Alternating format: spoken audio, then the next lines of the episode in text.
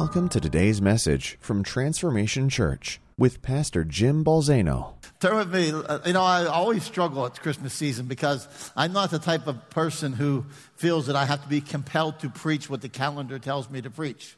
It's Christmas, so I have to preach a Christmas message, although I'm going to try to preach one today, all right? So turn with me to Luke chapter 2. Luke chapter 2. I want to just read a few verses out of that, and we'll go from there. The Bible says that in verse 1 And it came to pass in those days that a decree went out from Caesar Augustus that all the world should be registered. This census first took place while Quirinius was governing Syria. So all went to be registered, everyone to his own city. Joseph went up from Galilee, out of the city of Nazareth, into Judea, to the city of David, which is called Bethlehem, because he was of the house and lineage of David to be registered with Mary, his betrothed wife, who was with child. So it was that while they were there, the days were completed for her to be delivered, and she brought forth her firstborn son and wrapped him in swaddling cloths and laid him in a manger because there was no room for him in the inn. And now there were same country shepherds living out in the fields, keeping watch over their flock by night. And behold, an angel of the Lord stood before them, and the glory shone around them, and they were greatly afraid. Then the angel said to them, Do not be afraid, for behold, I bring you good news of great joy, which will be for all the people. For there is born to you this day in the city of David a Savior who is Christ the Lord. And this will be the sign to you that you will find a babe wrapped in swaddling cloths, lying in a manger. Father, I ask you to use your words this morning. Use me as a vehicle for your words to minister to us. In Jesus' name, amen. So you see this story. You know the story. How many times have you heard the Christmas story? That, you know, what, what is this Christmas story about? Is it just about a young Jewish girl who gets pregnant with the Messiah? Is it uh, about a man who wanted to dismiss her of it? That's certainly part of the story. Is it about Jesus being born in a manger and no room in the inn? That's certainly part of the story. Um, is it the story of shepherds in a field who encountered this angelic proclamation and the glory of God surrounded them? That's certainly part of the story. Is it about wise men seeking him and finding him two years later? That's certainly part of the story. But how many know it's not the story? Um, what I would suggest to you is that this is part of the story, it's not the story. They are not the central figures of the story, they are not the stars of the drama. How many know the story is about God? The story is about God. How many know the leading man of the story is God? The plot is simple. The plot is simple. If you were making a movie, this plot would be simple. The Christmas story is about the passionate pursuit of an insatiable love that God had for people. It's a chick flick, it's a love story. How many know Christmas is a love story? The leading man is God. Cover to cover of the Bible is the drama of a God who passionately pursues people to fall in love with him because he is fervently in love with them. That if they will turn his, their heart to him, he will turn his heart to them. But how many know his heart's already bent towards us? Amen? You see, I want to. So, what, what, what was born in this manger? We say a baby. Well, okay. But I want to suggest to you this morning that it was more than a baby that was born in manger. How many know there was lots of babies born that year? How many know there was lots of babies born even in Bethlehem that year? How many know in Jerusalem there was lots of, how do I know that? How many know Herod tried to kill all the ones who were two years and younger? Because he was trying to kill the one who would be born king of the Jews. All right, so there were lots of babies that were born, but the difference was who this baby was. Who the baby was made all the difference. But I want to suggest to you it's more than just a baby was born. This morning I want to talk to you for a few moments about something else that was born, manifested in that manger on that day. And I would suggest to you this morning that in that manger, love was born. Love was manifested. That God's love for the world was manifested in that manger in the form of a baby. How many know the Bible says, For God so loved the world? Most basic Bible verse we've all learned. For God so loved the world, he gave his only begotten Son, that whoever would believe in him should not perish, but have everlasting life. Think about this. What is, the, what is it that God is doing when He has this baby being born in this manger? He is demonstrating and manifesting and birthing His love into the world so that you and I could see the love of God, experience the love of God, have the love of God, and come to a place where we put our faith in Him and we would all be saved everlasting. Think about this it's an unquenchable love that God has. The God has this insatiable love for humanity.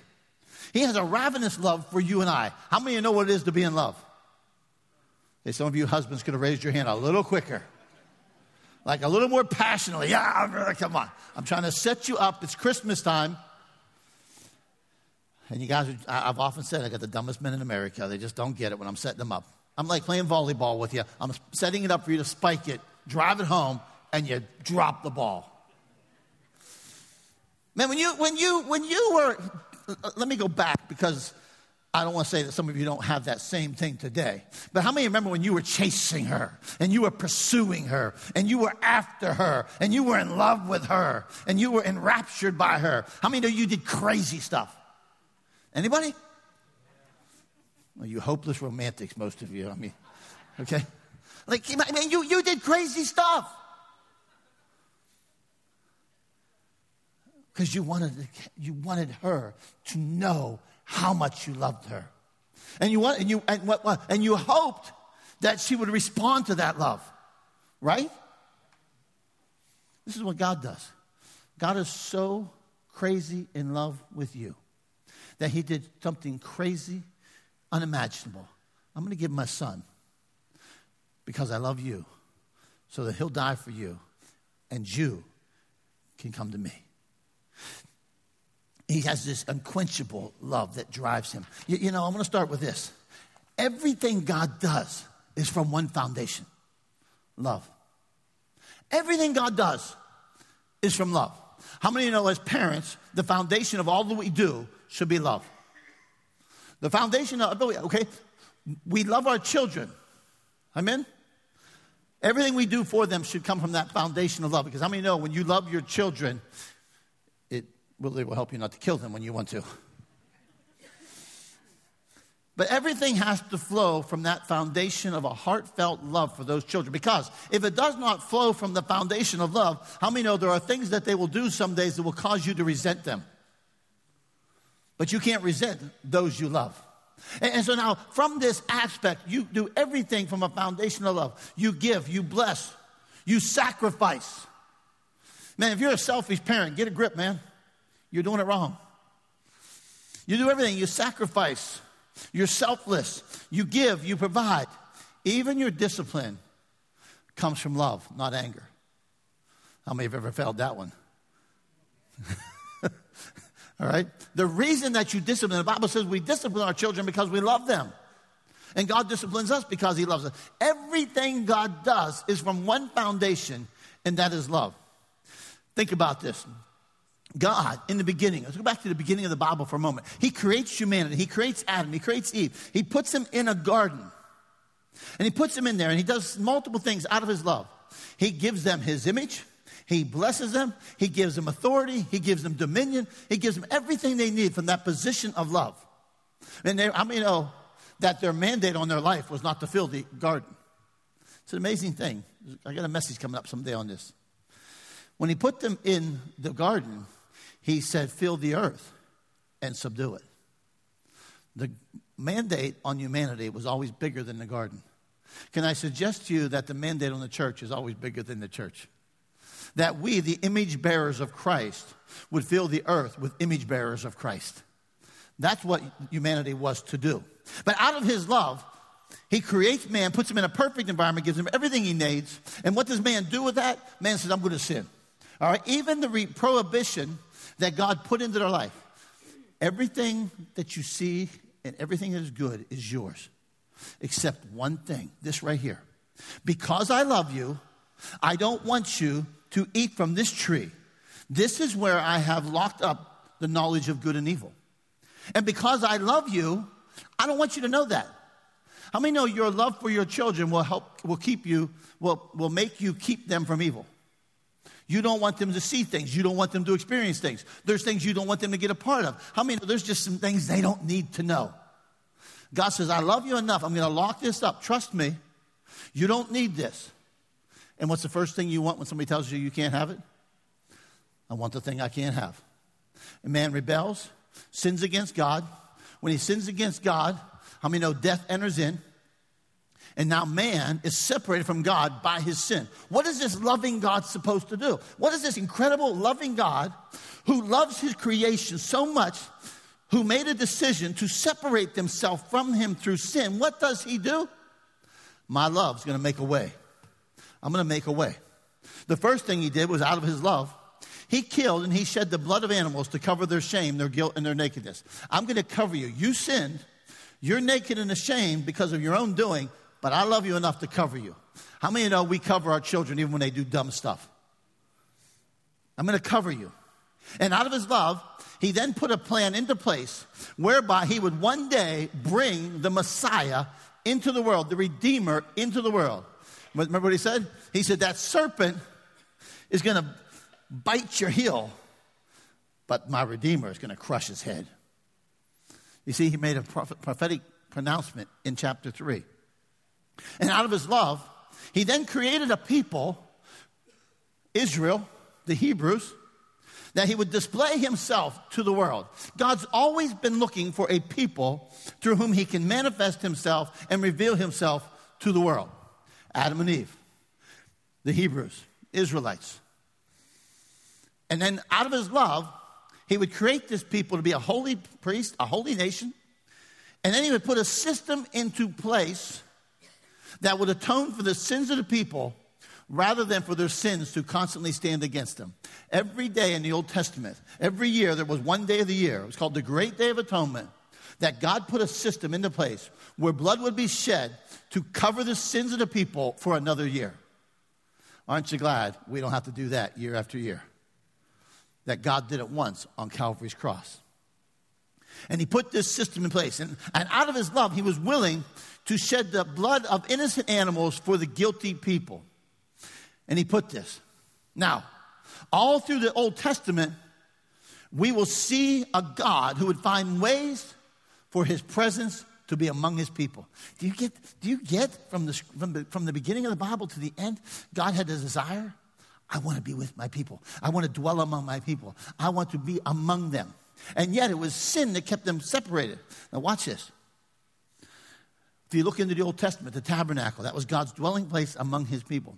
The Holy of Holies was the meeting place of God with the high priest on, for the sins of the people. The Ark and the Covenant would lead them through the wilderness and across the Jordan into the promised land.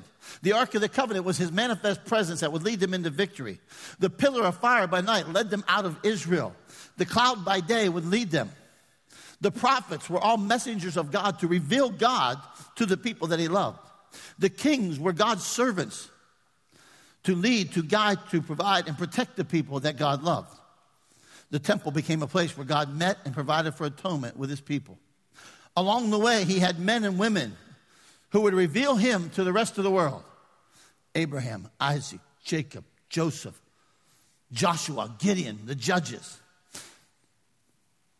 God would manifest himself through them in a variety of means, the Bible says. But now, everybody say, but now. But now, God was ready to do something else. Isaiah prophesied that you will, there will be a child, and his name will be Emmanuel. And Emmanuel means what? God with us. No longer would it be a tabernacle, no longer would it be something made by man's hands, but now it will be Jesus who was God incarnate, God in flesh. Jesus was the expression of this passionate, crazy lover of humanity. Through Jesus, he was ready to show the world how much he loved them. Jesus was God's gift of love to the world. Man, think about this for a moment. What was God's greatest gift to the world? Jesus. Jesus was his gift of love to the world. He was the expression of God so that man could see God. Listen, when, when, when, when you encountered Jesus, you were encountering God. When the woman at the well encountered Jesus, she encountered God. When that sinful woman encountered Jesus, she encountered God. When that leper encountered Jesus, he encountered God. When the tax collector encountered Jesus, he encountered God. You, you see, everybody wants to tell you what God is like. But the fact of the matter is, Jesus was the perfect presentation of God. You you want the perfect presentation of God? You look at Jesus. I said this Wednesday night. There's a lot of people who want to explain to you what God is like. If it doesn't, if he, if that explanation does not look like Jesus, it's not God. If it does not sound like Jesus, it's not God. If it does not have the spirit of Jesus, it is not God. All right? There's lots of people want to present this God that doesn't look like my Jesus. It's amazing. They'll portray him as something he is not. Through Jesus, Emmanuel would express his love to the object of his affection. Through Jesus, he would draw us to his love. Through Jesus, he would cause us to see what today would be called a scandalous love. This love of a perfect God towards a sinful, imperfect people. He would display his voracious love, his insatiable appetite, his fanatical love. All right? And, and, and, so, so let's talk about this. Jesus was his perfect presentation, but also he was the perfect representation of God. I don't know about you, but sometimes as a pastor, I get to stand up here and I'm trying to present or represent God. Now, I know this is a stretch for you. I'm not always that perfect representation. This side laughed a whole lot better than that side. Like um, I, am saying, this side is more righteous than that side. They were that laughter really showed they agreed. You guys, at least you were thinking about it. All right. And I want you to know that is predominantly the Tyrone section where my wife is from. And I could, and I could tell you a few things about them too. We'll save that for another message someday. But I'm not always this perfect representation of who God is. Adam was created in the image of God to represent God to all the world, to creation, and he was not a perfect representation because he sinned. The birth of Jesus was now God giving the second Adam, the Bible says, the last Adam, who would now be a perfect representation of me. So people are drawn to God. This was this moment where God bent low so man could come high. Think about this. God's love caused the Creator to become like the created. God created humanity. If you're the creator of something, how many know you're greater than it? And yet the Bible says that Jesus, who was, the Bible says that Jesus who was God, emptied himself and became like man. Think about this. You're God. You're part of the Trinity. You're part of the Godhead. You've created humanity. But because you love them so much, you say, I'm going to take my, I'm going to set my rights aside for a moment. I'm going to set my prerogatives to the side for a moment so that I can become like them so that they can become like me. This incredible God that we serve, that his love caused the Creator to become like the created. God's love caused the king to become like a servant. The Bible says he humbled himself and became like a servant. The Son of Man came to seek and to save that which was lost. The Son of Man did not come to be served, but rather to serve. You see, when you're looking at the life of Jesus, you are seeing this God who says, I love you enough that I'm going to come and seek and I'm going to save you and I'm going to serve you. How many know that's love? How many of you ever serve your children? Humble yourself to serve your children. Sure, you do. Why? Out of your love. Let me tell you about Jesus' life on earth. tell you about his life. How many know it's okay? Let me let me let me start here. Men.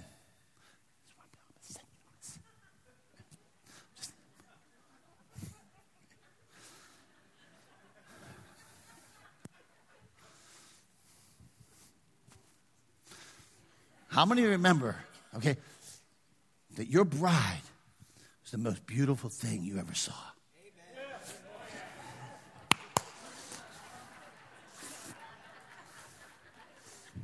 Boy, you're doing well. From now on, we'll get it down. I'll just do this, and you get ready. This is me setting it up, all right? You just get ready. I'll set it up. You, all right. You might, I'm going to get some of you to jump up.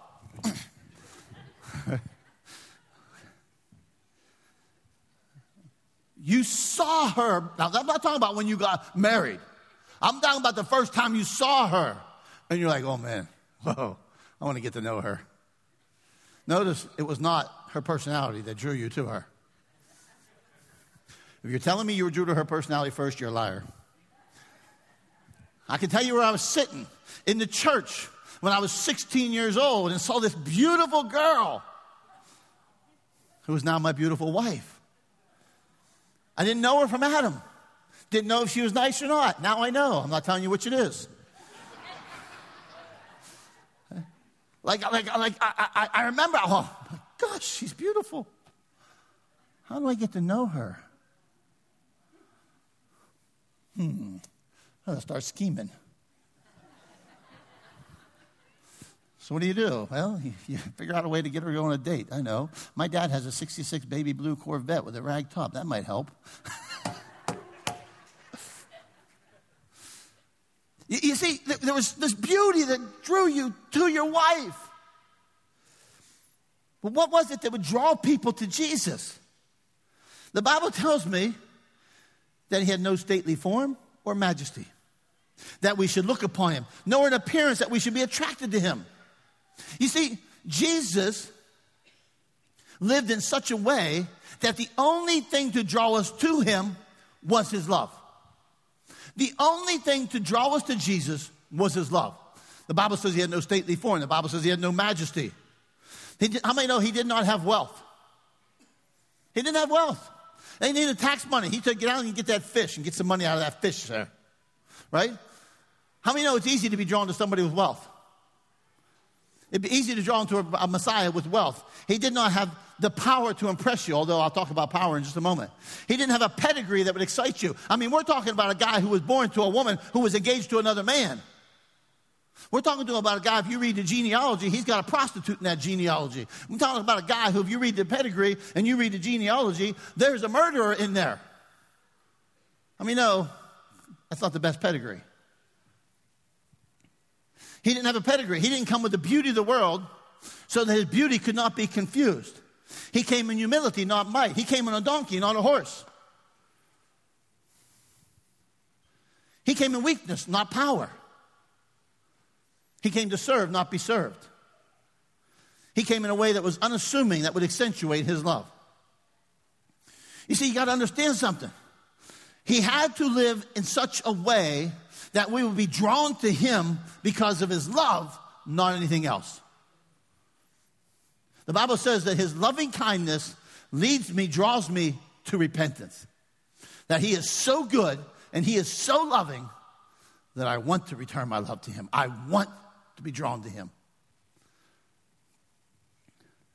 And Jesus lived a life this way. That moment in time when he would accept the limitations of humanity so humanity could rise above its limitations. That time that his love would draw us to him. And, and then, as he lived this life, the Bible says something happened. He quotes Luke, he quotes Isaiah chapter 61, and he quotes it in Luke. And he begins to say this. He says, and Jesus says this, the Spirit of the Lord is upon me because he anointed me to preach the gospel to the poor, to proclaim release to the captive, sight to the blind, to free those who are oppressed, to proclaim the favorable year of our Lord. Isaiah 61 says, The Spirit of the Lord is given upon me because the Lord has anointed me to bring good news to the afflicted, to bind up the brokenhearted. You see, there is this anointing upon his life. And the anointing on his life is power. And because God loves humanity, he anointed his son. Because how many know his anointing was an anointing of power on the behalf of humanity? God anointed Jesus to put the full power of God on display. Think about this. So Jesus is walking this earth. He's got no stately form. He's got no money. He's got hey, all these. What does he got? An anointing. And with this anointing, he could walk up and he could go to a person, be healed, open up an ear, open up blind eyes. He could raise the dead. With this anointing, the power of God was now on display for all the people. How many of you have ever encountered the power of God? Where God has touched you. And why would God do that? Because listen to me. Because God anointed Jesus with power to put God's love on full display. Never, ever miss this fundamental truth. The anointing is something that empowers human flesh. But the reason God empowers human flesh is because God loves human flesh. Because God says, I love you enough that I want to operate my power in and through your life. Jesus takes that anointing that's on his life. He comes to a man that Troy preached about two weeks ago, and did a great job preaching. And he talks about a man that we call more by his past than we do his present. We know him as blind Bartimaeus. Why would God enable Jesus to heal that man? Because God loved that man. Why would he give him the ability to heal that leper? Because the anointing is about demonstrating God's power to reveal God's love. The anointing of God in your life is never to point to you, it's always to point to God's love. It's to point to God's love. And I would suggest this to the church that when the church comes back to the place where it's more concerned about demonstrating the love of God, I believe the power of God will come back to the house. We are trying to produce the power without the motivation of love. When now, what breaks your heart, God says, I'll empower you to do something about. This anointing would draw people, this love would draw people. This incredible God. You see, love was born in that manger. Love was manifested. This is the revelation of my love. Here's the gift of my love. Here's the expression of my love. Here's the representation of my love. You see, it's this God, it's Jesus. It's a demonstration of it. God's love would cause the sinless to die for the sinful. You watch him in the Gospels. You watch him through his life. You watch the anointing on his life. How that love would empower, that, that power, that love would be demonstrated in power. But then came that day that God planned, that God planned from Genesis chapter 3. From Genesis 3, God had a plan that one day the Redeemer, the Messiah, the Christ. It's funny, there's a great scripture, and see if I can remember it, in Numbers chapter 24, verse 7. A pagan sorcerer was being paid by a pagan king to curse God's people. His name was Balaam. And every time he opened up his mouth, he could do nothing but speak the blessings of God. Such a funny story. In one of those prophecies, he said this I see him, but not now. A star is born, a scepter is coming out of Jacob. A star is born. All through the scripture, it points us to that day where God would bring his son into the world to put him on Calvary's cross so that the sinful would die for the, the sinless would die for the sinful. I belonged on that cross. You belonged on that cross. Your sin, my sin. That God's love caused Jesus to taste death so that you and I could taste life. If he doesn't taste death, I can't taste life. If he doesn't go to Calvary, I die in my sins. If his blood isn't shed, I die in my sins. But oh, thank God for Jesus. Thank God for his love.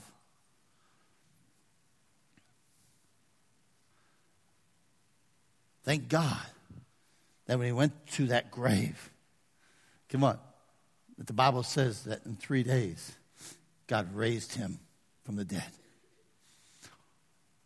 You know why he raised him from the dead? Because he loves you. He loves me. He loves the world. The story is so much bigger. You, you see, the problem is we, we, we come to this time of year as Christians and we know the story so much, and we kind of, I, I've challenged us, I challenged us Wednesday night, that we take this story and we go deeper and broader and get away from the simplicities, the, like get away from the triteness of it. Okay? That we would go deeper, we would go broader. We say, wait a minute, this is not. I'm trying to be careful here this morning. How many kids are in here yet? I get it. It's his birthday in terms of humanity, but it was not the beginning of his existence. He existed before the foundations of the world, he was part of creation. He's the Ancient of Days. He's the Alpha and the Omega. He's the beginning and the end. He's the bright and morning star. He did not begin December 25th, 2,000 years ago. Can we go broader and we go deeper so that we can get a revelation of this incredible God? This incredible God.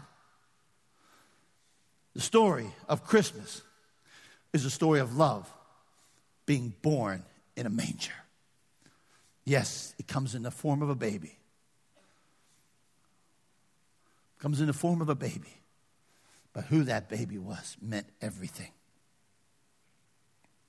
It's a story of a God who would dwell among human flesh, who would reveal his majesty in human flesh, who would reveal his power in limited humanity, who would reveal his glory in the weakness of human flesh. It was this incredible God that says, Now's the moment where I'm going to let people see the full expression of my love. What's the story? The story is love was born in a manger. And I'm going to say those three magical words I say every week. The three words that bring the most joy in the house all week. The three most anticipated words of my message every week. And I'm going to have you help me with it this morning. Everybody, one, two, three.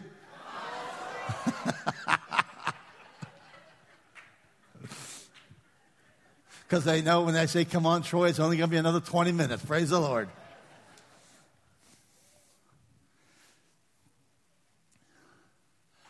You see, what I want you to walk away with today is one foundation that brings confidence in your life. That no matter what happens, no matter what comes, there's one thing you know I am loved by God. Your husband may leave you tomorrow, you're loved by God. Your wife may leave you tomorrow, God loves you.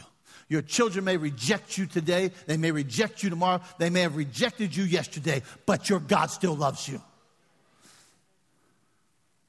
What can separate me from the love of God? The Bible tells me nothing can separate me from the love of God. The devil can try to steal everything he can take from you, but he cannot take the love of God. It is the confidence by which you live, it is the confidence by which it keeps you from doing things you should not do. Come on. You say, why, why don't you do this and why don't you do that? Because I can't, because I got a loving God that I don't want to do this because this will break his heart.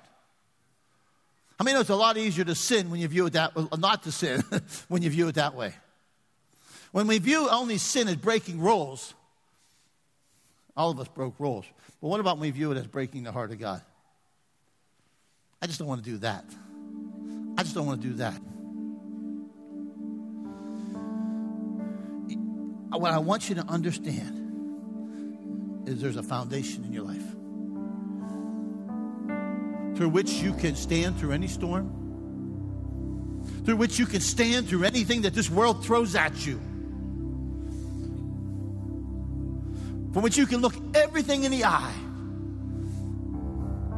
and say, One thing I know God loves me. God loves me. God loves me. But let me say this to you. You say, well, what does he want in return? What does he want in return? What you wanted when you chased that girl. what you wanted when you chased that guy. What you wanted when you gave it to those children. You want to be loved in return. What does he want? He wants to be loved in return. How do I know that? Ah, glad you asked. They said, What's the most important commandment? Jesus. What's the most important commandment? Love the Lord your God with all your heart, your mind, your soul, your strength. The greatest commandment love the Lord, love God. If he says that's the most important, how many know what he's looking for in return? Oh, and by the way, he says, oh, oh, oh. You see, and how, and how do I know when that has taken root in me? How do you know when it has taken root in you? Good question. Because the second commandment is like it love your neighbor as yourself.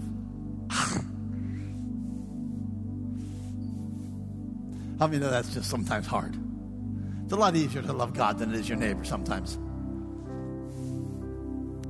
But the fact of the matter is, when you have come to a place where you understand the love of God and it has taken root in you, and you love Him in return first, all of a sudden it gets easier to love those around you. And you sacrifice and you love. And all of a sudden, He begins. Because what happens is, the Bible tells me that when I come into that love relationship with Him, and I and I, and I come to that place of salvation, the Bible tells me that now God puts His Holy Spirit in me, which how many know is a deposit of His love. And He puts that Holy Spirit in me. And the Bible says there's two things that happen out of that. That He now begins to put to death the sins and the deeds of this body. He begins to change me from the inside out. Aren't you glad we don't have to change from the outside in? And now this Holy Spirit begins to do things in and through my life. One of those can be the power of God, where the gifts of the Spirit operate through your life. It can be healing, prophecy, discernment, things that are supernatural endowments of God for you to use to express the love of God to those around you. That's what those gifts are for.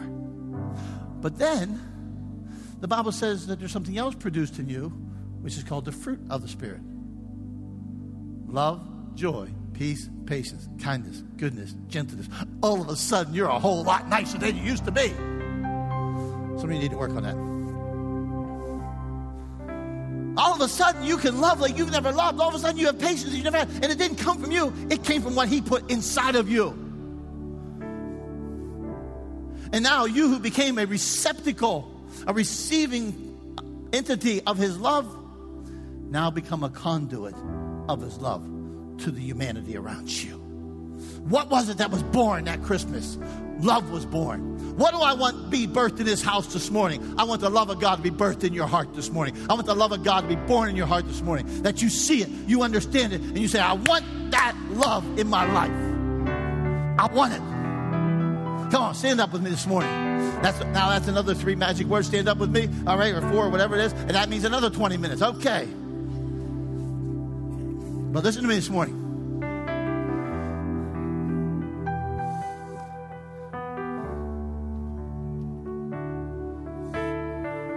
I want to know this morning. You don't have to raise your hand or anything. But what I want to know this morning is do you know that God loves you? I want you to walk out of here knowing one thing God loves me. You say, if God loved me, this wouldn't have happened. If God loved me, that wouldn't have happened. I've got things in my life I wish wouldn't have happened, but they did not happen because God didn't love me. God loves me through them. And His love becomes a manifestation through them and becomes real to me and stronger to me.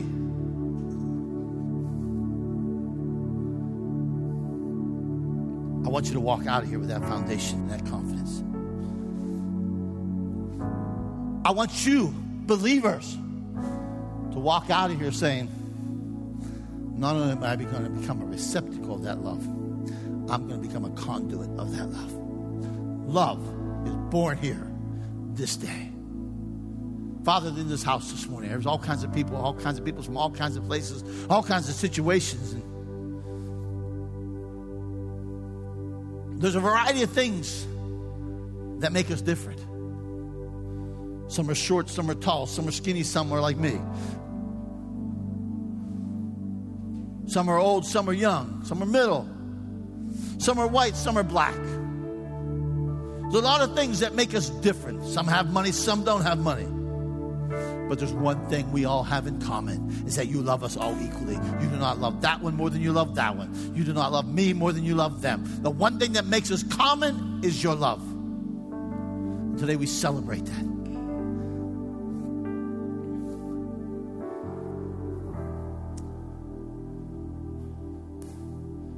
You say, How do I receive that love of God?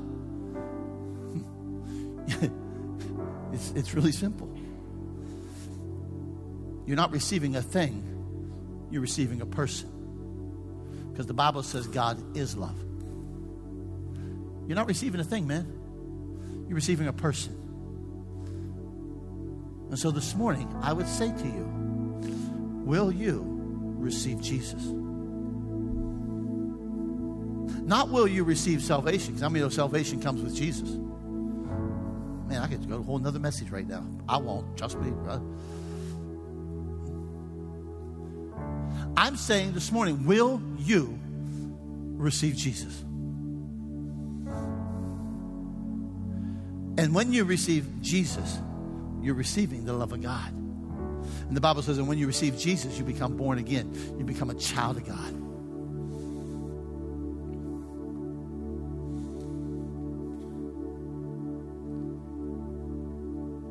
Just going to ask you to bow your heads for a moment. I'm going to do one thing. I'm not going to drag this out. I'm not looking for an emotional response. I'm looking for you to have a response that comes from the Holy Spirit of God.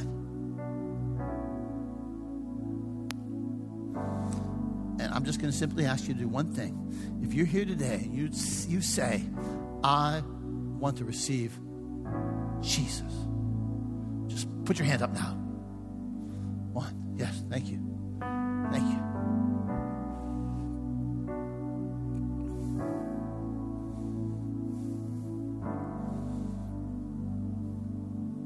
We're just going to pray this in our heart. We're going to pray something like this in our heart. You can pray it with me. You can pray it in your heart. Father, I come to you now. And Lord, I, I heard your message and I see your message. And I see your incredible love for me. I see the extent that you are willing to go. I see the expression of your love in your son Jesus. I see how crazy in love with me you are and what you are willing to do. And because of that, I want to love you in return. Because of that, I want to receive your son into my life. And I'm giving myself to you, I'm giving myself to him. Fill my life, change me from within, produce something in me that has been longing for years. Produce something in me that's not there that I see in others. Produce something in me that you want by your Holy Spirit. This day, love is born, but not in a manger.